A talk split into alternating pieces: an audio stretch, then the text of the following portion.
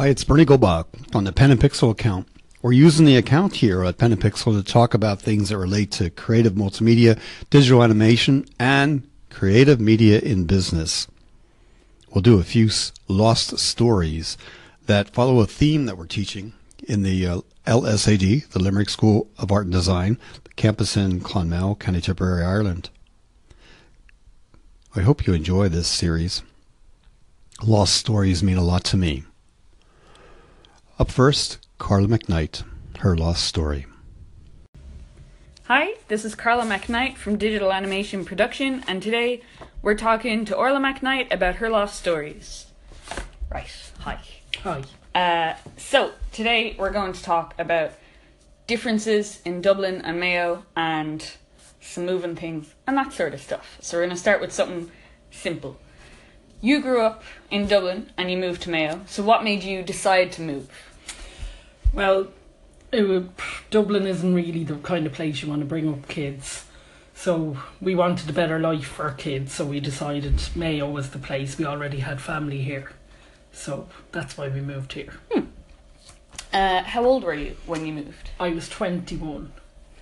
Do you think that your age had any effect on your decisions at all?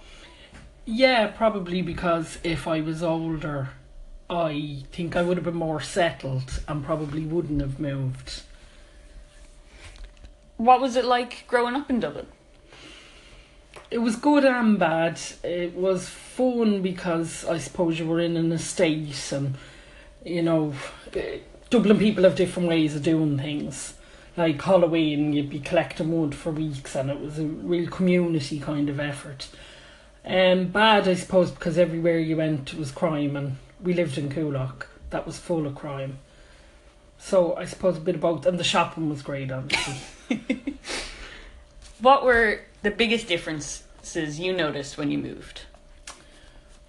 It it was a lot slower way of life. Everybody knows everybody and knew everything about everybody. And if you weren't from the area, it, it was like it was their mission to find out who you knew, where you came from. And I suppose I found it very hard to adjust that everyone knew your business. Are there things that still bother you about Mayo? Yeah. yeah. I, I still, after how many years of living here, 20 odd years, I don't like that everybody has to know your business, and I find people can be very gossipy, as opposed to in Dublin, nobody really cared what you did. And they just go about their own business, whereas here, everybody has to talk about everybody, and it drives me mad. Are there things you prefer about here? Yeah, I suppose again, like with small and their kids now, it's better for them here. The schools are smaller as well, and it's safer. It's just safer for the kids, I suppose. Do you think you'd ever like to live in Dublin again if rent prices were not an issue? Absolutely not. I like going up to live to visit Dublin for shopping and stuff. But it sounds really stupid. But if I go back near where I lived, I'd feel nervous at night. You know, going around in Dublin and. You don't know. think it's changed a lot? Do you think it's the same? I think it's worse. It's oh. way worse. okay. Way worse. I wouldn't go around Dublin at night time anymore. I suppose I would have when I lived there, but I wouldn't mm. now. Um, and finally, do you have a memory that you would like to share about living here or living in Dublin? Uh, a lost story, if you will. um, God, I don't know. I think all my stories from Dublin are all like bad stuff, getting things stolen and going out with your friends. And no, I suppose, I suppose the thing I loved most about Dublin was when I was a teenager, because the music scene I was into, there was a disco just for that. I suppose you wouldn't get that here. And it was the Grove, and everybody hmm. just went there, and everybody liked the same music and it was just really cool. And you'd meet up on a Saturday, a big group of like maybe 50 people that were like rockers, and there'd be fights and stuff, but in the majority of it was great fun. Thank you very much. This has been Carla McKnight interviewing Orla McKnight for Lost Stories. Hi, uh, I'm Elaine Russell, and for I'm here talking to Bernie Russell, uh, just a little bit about her dad. So, what was your dad like? My father was a hard worker. He was funny. He was kind. And he could he had a temper too at the same time. Yeah. And you grew up in a pretty large family. Yeah, there was twelve of us, six boys and six girls. And like, how did your dad manage you? My mother was the one that laid down the law, not my father. My father was too soft to lay down the, the law. He let us away with everything. But my mother used to lay down the law. Did he ever get up to any mischief? Oh, my father. Oh, he told us stories of when he was younger. He was always up to mischief himself and his brother John. Um, they were always at something or other, but the one of the stories I remember him telling me was um, when they were about 12, 11 or 12, himself and his brother John were uptown, and there was a pub, and it had a railing, wooden railing fence around uh, the garden part. And there was a man in town for the day for his few pints, and he had a donkey and cart with him. So the two lads anyway got the bright idea to pay, play a joke on him. So, right, they took the the ass off the cart, and they brought the cart inside the fence, and uh, put the oh I don't know what you call them of the cart, you know the oh, rods or whatever you call them of the cart out through the railings, and then got the donkey and tied the donkey on to the cart again. So your man came out from the pub anyway, and he had a few pints in him, and he was trying his best and he anyway to move the old donkey, and he took him ages to cop that that's what had happened to him, and he was looking around for who did it to him, like, but the lads were well gone at this stage, and so someone passing had to come and and sort it out for him again. Were they ever caught? No, they were never caught. No, was um, my uncle John used to. Uh, the, he used to have an air rifle, and he used to be out at night. I know it sounds crazy, but he'd be out at night and and he shoot, shooting at the bell of the Protestant church. but um, they were known as the two misses in, in in the town anyway. My father and his brother John. Were they pretty wild or? No, not wild. They were just mischievous, I suppose. They never did anyone any harm or anything like that. It's just mischief they got up to. And did he ever have any sayings, or did he ever, when you were younger, did he ever play any tricks on you? Or? Oh, he did all right. Um, all the time he was playing tricks on us. When you you we were younger and we used to go into the bathroom or anything like that, he'd turn off the light and he'd leave you there rolling. Who put the lights out? He'd do things like that and anything mischievous at all. He'd tie your shoelaces together. Uh, you know, two shoes, you tie the shoelaces together and you'd be trying to get out to school in the morning and you'd be trying to unknot your shoelaces and that.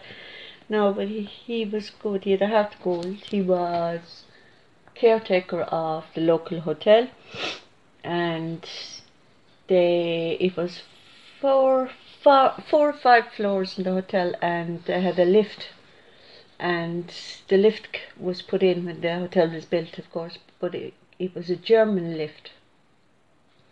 One time I remember being very young and the Germans coming over to fix the lift, it was broken and um, they couldn't fix it, couldn't fix it. And my father knew the lift inside out and upside down and he'd used, you know, playing with it for years and he was the only one that was able to fix the, the lift after, the, after all the Germans coming over to fix it.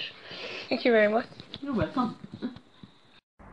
Hello everyone. Uh, today I'm recording an untold story as part of my creative multimedia course, media writing class, for Bernie Goldbach. Today I'm here with Dara, and Dara, what is your untold story? Uh, my untold story is about me when I was younger and uh, how I got a scar that is located on my chest. Um, how did you get the scar? So uh, it was a silly incident. Uh, I was out the back with my brother and my friend, and I at the time had a trampoline, I used to play on this trampoline the whole time. It kind of got worn down a lot. The net, we replaced the net like twice, but it was still in ruin. Do you still have the trampoline? Oh no, we got rid of it so we can make uh, room for some dogs. What sort of dogs do you have? uh, two Jack Russells, but Ah, uh, cute. yeah. So uh, I was out the back and were playing this game where I throw the ball into the net and they have to try to stop it before it hits the ground of the trampoline. It's a great game. I've played it many a times. Yeah, I, I agree. It's awesome game. Uh, however, in this incident, it didn't end up being the best for me. So, as the person outside, I had to go retrieve the ball that they had knocked out, uh, which was behind the trampoline, which was close to a wall, and I had to try squeeze up it between the trampoline and the wall. But since the trampoline was so worn down, uh, it was all rusted and jag- jaggedy, and there were like parts of the poles that were kind of jutting out and broken. And uh, it was a really hot day, so I was shirtless. And as I was trying to squeeze through, uh, a piece of metal caught my chest and completely like cut uh, just under my uh, just under my like peck, I guess is what you call it. Uh, uh, yeah, so I just got a scar under, like on my torso, because I was trying to get a ball from underneath a trampoline. What did you do after the incident? Uh, it, funnily enough, uh, I was a stupid kid, and I was told, "Hey, don't go on that trampoline because it was dangerous." Obviously, proven r- correct, uh, as uh, that happened, and uh, I didn't want my mother to know that I was on the trampoline, so I hid that from her, and uh, at the risk of getting tetanus, because I don't believe I got my tetanus shots at that point, so very at risk for tetanus. Got cut o- o- open by a like a rusty metal pole, and I just hid it because I didn't want her to know that I was on the trampoline. Would you be self conscious about the scar if someone saw it? Well, first of all, it's in a kind of unseen area. I'm always wearing a t-shirt or a jacket, so nobody really sees the scar unless in an odd situation like going swimming pool or something.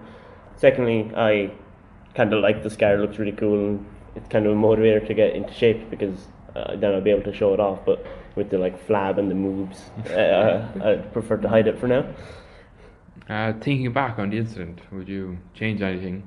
I definitely changed something. I'd, uh, I'd tell my mother I just got caught by a metal pole that's very rusted at the risk of getting tetanus. That's a really stupid thing to hide. Uh, when did you, did you actually tell your mother, like that you got caught, or did she Uh, just find out? About like three months later, she saw a scar that developed. I didn't get stitches or anything because I hid it and I didn't go to the hospital, so it just naturally healed over. Uh, so she seen the scar, I was like, "What happened?" I'm like, "Oh, uh, I was running past the press and the press cut me." yeah, it's a bullshit story. Believable. No, no, not at all. But you know, she like she just let it go because I wasn't going to tell the truth. That was Dara's untold story. Thank you for tuning in, Dara. Thank you for telling me your story. And thanks for having me. Hey, it's Bernie Goldbach. In the Limerick School of Art and Design, where I work, students have created dozens of clips about different topics. You can subscribe using Google Play or your iTunes podcatcher by just asking the podcast subscription point for Pen Pixel Create, and you'll get all the stories. Every day, I'm trying to make sure we have 15 to 20 minutes of content made by students that you can listen to. I'm Bernie. I'm top gold on good social networks, and you're listening to Pen Pixel Create on all good podcast networks. Thanks for tuning in to more stories, more lost stories from the Creative Media Program in the Limerick School of Art and Design. Bye for now.